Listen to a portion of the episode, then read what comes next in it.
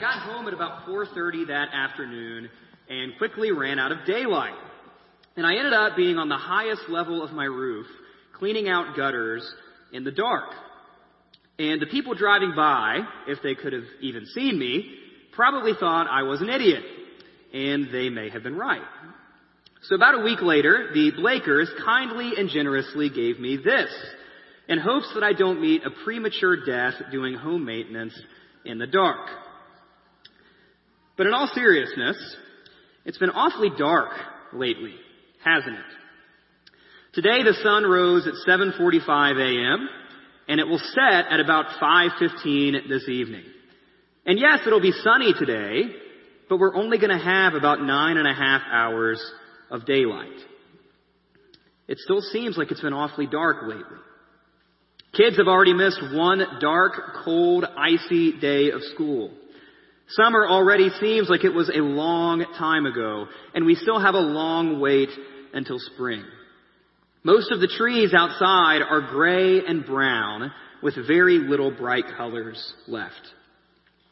This cold and dark time of year has a significant impact on our world and on us here in the Midwest. Plants die. Animals hibernate. We lose our hard-earned suntans. Our joints get stiff. Our muscles get tight. Seasonal affective disorder is a very real phenomenon, leading many of us to feel more moody, tired, and anxious than we typically do. Suicide rates increase dramatically around this time of year. And it's in this time of darkness that we celebrate the Christmas season, or if you prefer the more traditional church term, Advent. We hang bright and colorful lights. Churches that don't normally use candles during worship services break out the lighters. We burn fires in our fireplaces to make our living rooms warm and cozy in an attempt to combat the darkness and cold outside. But the truth is that no matter how many lights we hang, how many candles we light, how many fires we burn, we just can't get rid of the darkness of this season. In the big scheme of things, all we can really do is wait. On a much grander scale, and in a more metaphorical sense, our world often feels like a dark and cold place. We see far too much in the way of violence, disease, injustice, poverty, war, divorce, hunger, death, abuse, natural disasters, addiction, pain, sorrow, you name it. We sometimes hear that the world is becoming a better place, and in some ways it actually is. But it seems that no matter how many advances and breakthroughs we make, no matter how many charities we give to, no matter how often we talk about progress, there is still darkness. Our world is still fallen. It just seems that no matter how hard we try, we can't get rid of the darkness in our world. In the big scheme of things, all we can really do is wait. But what exactly are we Christians waiting for? The word Advent means arrival or appearance. During Advent, we look back and celebrate the first arrival of Jesus in Bethlehem, some 2,000 years ago. The promised Messiah of God, the one who would save the people from their sins. But on top of that, we need to look ahead to the second arrival of Jesus, the appearance that hasn't happened yet. So this time of year, we look back to the manger we should read about Mary and Joseph and the angels and the shepherds and Herod and the wise men. But we should also look forward to when Jesus will come with the clouds of heaven, as he promised. That's why some refer to Advent and really the whole Christian life as the time between. Christ has been born of a virgin, lived a sinless life, died a sacrificial death for our sins, physically rose from the grave, and ascended to the right hand of God the Father. All these things have happened in the past. But his return, that's the part that's still coming. And we live in this time between Jesus' first arrival and his second arrival. In a very real sense, the powers of darkness have already been defeated at the cross. And yet, in another sense, we're still longing for the light of God's presence. Because it seems that no matter how hard we try, we just can't get rid of this darkness in the time between. In the big scheme of things, all we can really do is wait. Now, of course, part of the problem is that we're not very good at waiting. In a society that expects instant gratification, who wants to wait? On a related note, raise your hand if you ask for an instant pot for Christmas. Anybody ask for an instant pot? Okay, we have at least two people. We can't even deal with crock pots anymore. We can't even wait for a crock pot. Now we have to have an instant pot. You've just made my point for me that we're not very good at waiting for things. Now, of course, I'm not any better than anybody else. I was the kid who would search my parents' house to find out what they got me for Christmas. And I'll admit that to this day, I still try to convince Olivia to tell me what I'm getting in the weeks leading up to Christmas. I'm not very patient. You're not very patient. We're not very good at waiting. And in a society that's eager to get things done, waiting feels like laziness. In a society that seeks self-starters, waiting may look like a lack of ambition or drive. In a society constantly looking for ways to be more productive, waiting often feels like a waste of time. Nevertheless, waiting is what God has called us to do. And as we're about to see in Scripture, we're in good company. We wait, even when the darkness of our fallen world feels suffocating. Because we know that this time between that we find ourselves in won't last forever. Another advent is coming. And the second arrival of Jesus, this second appearance will be worth the wait. The same way the first one was some 2,000 Christmases ago. So, with that, open your Bibles to Malachi chapter 3 verse 1. If you like your prophet's Italian, you can call him Malachi. Malachi chapter 3 verse 1. Feel free to use the Bibles we have here if you didn't bring one, and take a Bible home if you don't own one. But before we read, let's pray together as a church. Father, again, thank you for this morning. Thank you for this time that we have together. Again, we find ourselves in the time between. One of the things that we talk about a lot in the Bible that we've talked about in small group lately is how the promises of the New Testament and the promises of the Old Testament often can be described as already, but not yet. We see promises and hopes that you give us that in a way are already very real, but in another way are still coming. And so Father, as we find ourselves in this time between, looking back to Jesus' first arrival and looking forward to Jesus' second arrival, I pray that you give us patience. I pray that you give us faith. I pray that you would give us that hope, even when the waiting seems like a burden. I pray that this December, as we consider Advent, that you would give us wisdom, humility, remind us of the true meaning of Christmas and the hustle and bustle of the holiday season. And Father, help us to look back to the manger and look forward to the clouds when your Son will come again. We love you. We worship you. We ask this all in Christ's name. Amen. Now, the Old Testament is full of stories about waiting. Three chapters into this thick book, after Adam and Eve have messed everything up in the Garden of Eden, God tells them that someday one of their offspring will defeat the serpent who tempted them. And when he comes, he'll set everything right, once and for all.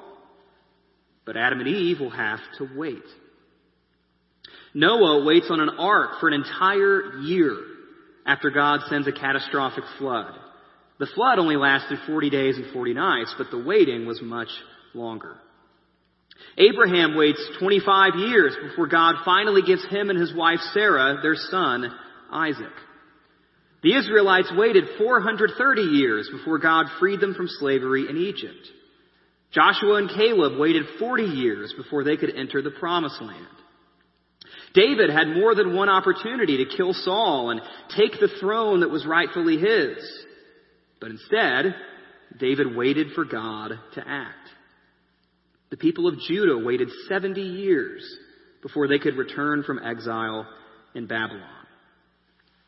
Over and over again throughout the Bible, God takes his time, even when people like us want him to get a move on. And then at the end of the Old Testament, after all these stories of waiting, we get to the book of Malachi. Malachi is the last of the Old Testament prophets. His name literally means messenger. But by the time Malachi enters the scene, some good things have happened. The exile has come to an end. Jerusalem has been repopulated. The temple has been rebuilt. At first glance, it appears that things might be looking up. But if you read the book in its entirety, you see that the darkness is still around. God's people are just as misguided, corrupt, and rebellious as ever. It appears they've learned nothing from all their sufferings, and their enemies are still very much in charge. But the first message that Malachi gives in his book is this I have loved you, says the Lord. Malachi chapter 1, verse 2. I have loved you. The rest of Malachi's message isn't so warm and fuzzy. There are plenty of condemnations for sin, calls to repentance, and threats of judgment. But it starts with that reassuring phrase, I have loved you, says the Lord. In spite of your sin, in spite of your rebellion, in spite of your disobedience, in spite of your lack of faith, in spite of your lack of patience, in spite of your lack of righteousness, I have loved you, says the Lord. When we're sitting here and waiting for God to act, when we feel like we're in a particular season of darkness in our own lives, maybe that four word phrase is the best thing that we can read. I have loved you, says the Lord. But then if you look at the second half of Malachi, specifically chapter 3 verse 1, we read this. Behold, I send my messenger, and he will prepare the way before me. And the Lord whom you seek will suddenly come to his temple. And the messenger of the covenant in whom you delight, behold, he is coming, says the Lord of hosts. But who can endure the day of his coming, and who can stand when he appears? For he is like a refiner's fire, and like fuller's soap. He will sit as a refiner and purifier of silver. And he will purify the sons of Levi and refine them like gold and silver, and they will bring offerings in the righteousness to the Lord. Then the offering of Judah and Jerusalem will be pleasing to the Lord as in the days of old and as in former years. Then I will draw near to you for judgment. I will be a swift witness against the sorcerers, against the adulterers, against those who swear falsely, against those who oppress the hired worker and his wages the widow and the fatherless, against those who thrust aside the sojourner and do not fear me, says the Lord of hosts. And then in chapter 4, verse 1. For behold, the day is coming, burning like an oven, when all the arrogant and all evildoers will be stubble.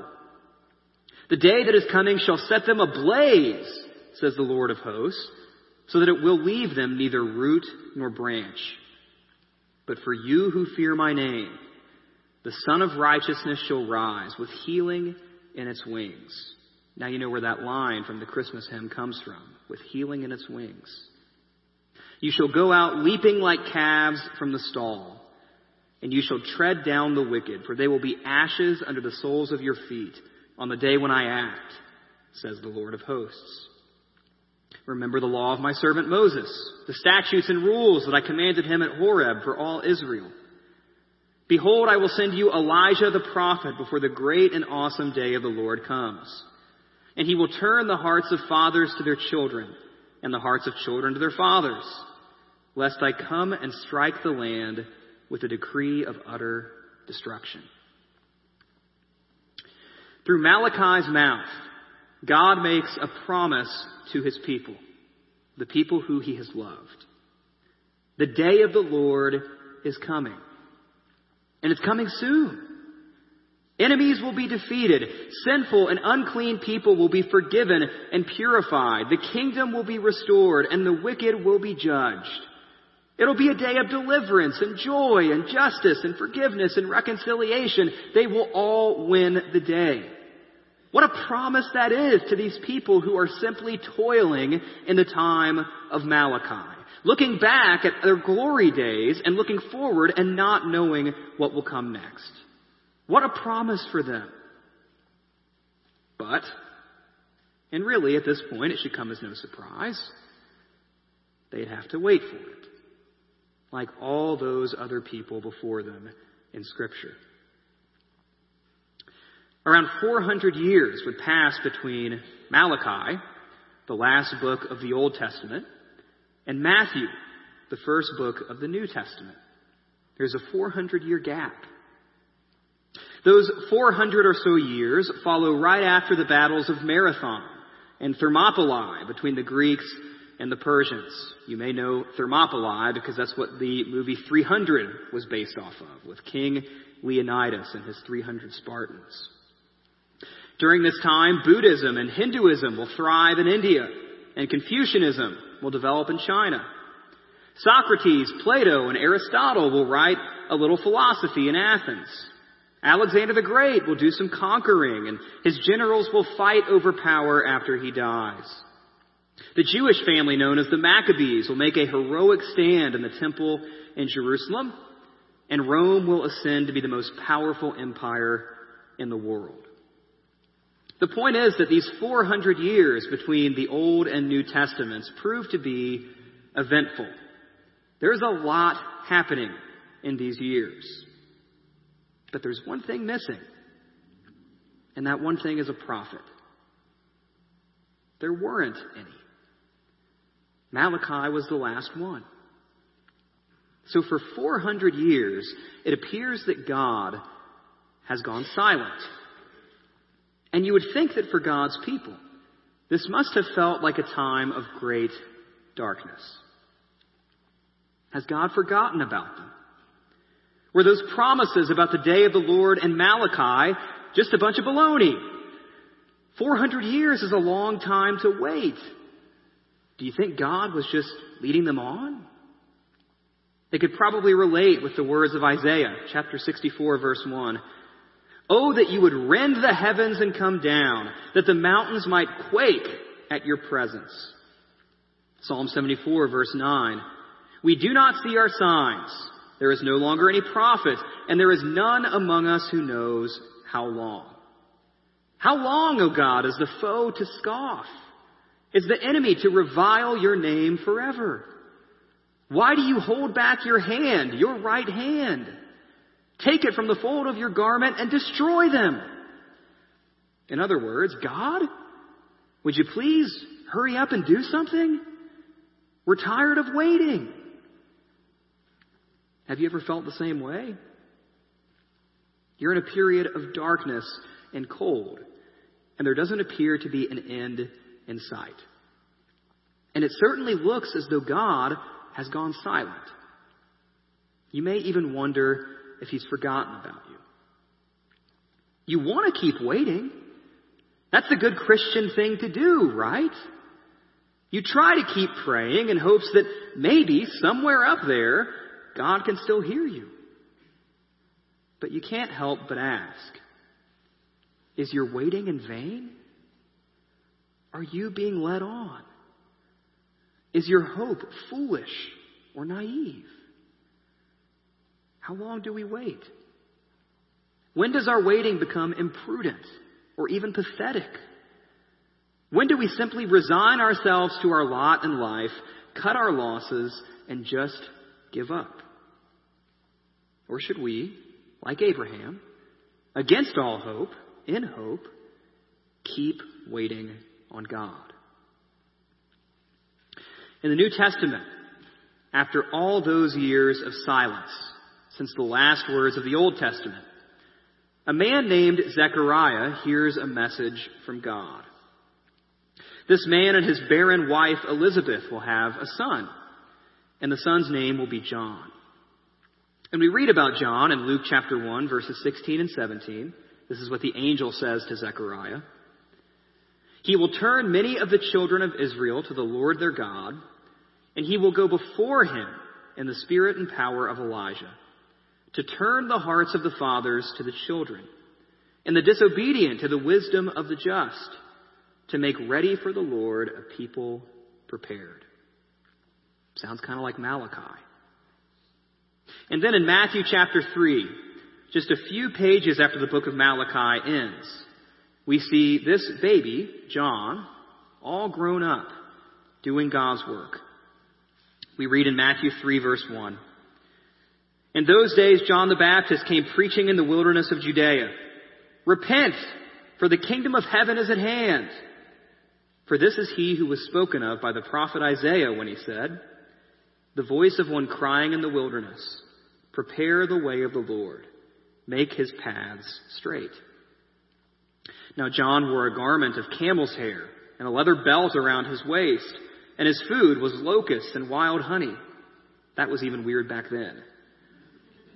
Then Jerusalem and all Judea and all the region about the Jordan were going out to him, and they were baptized by him in the river Jordan, confessing their sins. So here comes John, and he's getting people ready for the day of the Lord. He's saying that the kingdom of heaven is at hand. Just like Malachi promised that someday it would. And this John guy reminds people of Elijah. He looks like a prophet. He sounds like a prophet. He eats like a prophet. And let's be honest, he probably smells like a prophet. A prophet? We haven't seen one of those guys in 400 years. We haven't seen one of those people since Malachi. And then in Matthew 11, not long after Jesus' ministry began, Jesus says this about John. Matthew 11, starting in verse 7. As they went away, Jesus began to speak to the crowds concerning John. What did you go out into the wilderness to see? A reed shaken by the wind? What then did you go out to see? A man dressed in soft clothing? Behold, those who wear soft clothing are in kings' houses. What then did you go out to see? A prophet?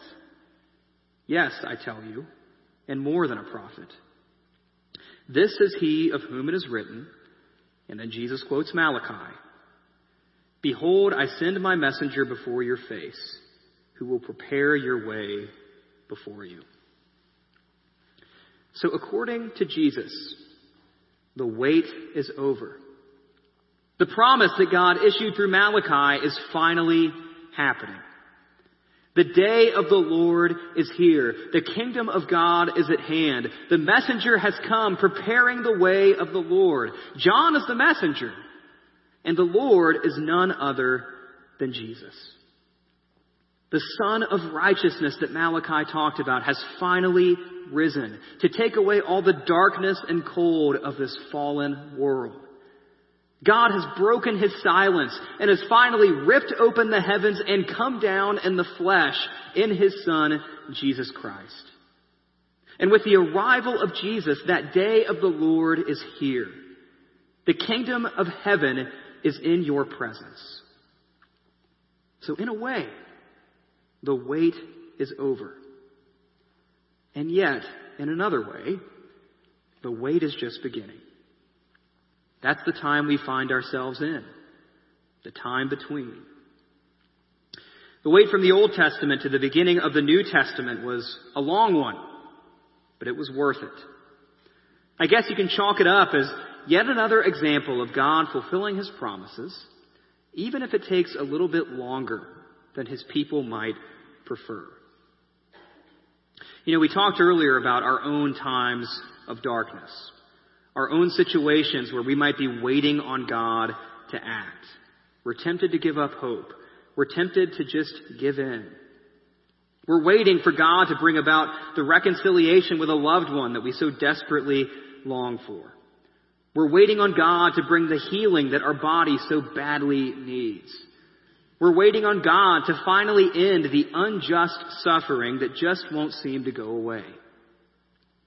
Now, no responsible preacher or pastor or Christian will tell you that things will definitely get better in this life. We simply can't make that promise. But we can promise that things will be better in eternity. And if nothing else, your fellow believers can love you, serve you, pray for you, and encourage you as you wait. Even if that wait doesn't end until death or until Christ returns, that second advent. And like those old Israelites, way back in the book of Malachi, we too are in a state of waiting. We celebrate at Christmas that Christ has already come but we eagerly look forward to him coming again. And based on God's track record of fulfilling his promises, I think we can wait with confidence, knowing that even if it takes a little bit longer than we might prefer, God will come through. We can have confidence that the cold and silent darkness of this fallen world won't win in the end. This time between that we find ourselves in won't last forever. One day, maybe soon, the Sun of Righteousness will rise again. The heavens will be ripped open again, and Jesus will appear again. And when he does, those who love him, those who fear him, will leap like calves from the stall. But for now, we wait.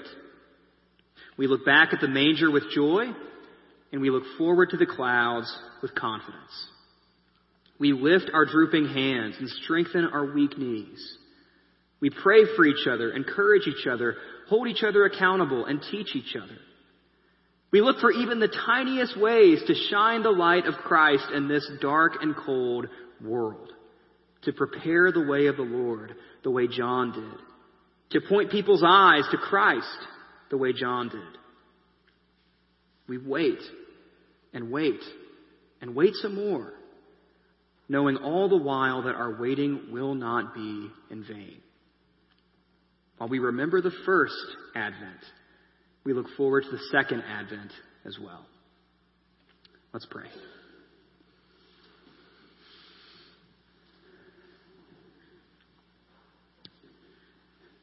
Father, thank you for this morning.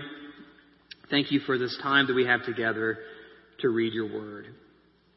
Like so many of your people before us, we are in a state of waiting. And as we talked about, waiting is not always easy. But I pray that you give us patience, that you give us faithfulness, that as we'll talk about in the coming weeks, that we would stay awake, that we would prepare the way of the Lord and be ready for that day of the Lord when it comes. Father, thank you that we don't wait with blind hope. We don't wait with naive allegiance. We wait with confidence because you have never failed in the past, even if it takes a long, long time in our minds. So, Father, again, be with us as we wait this Advent. Be with us as we look backwards at the first coming of Christ and look forward to the second coming of Christ.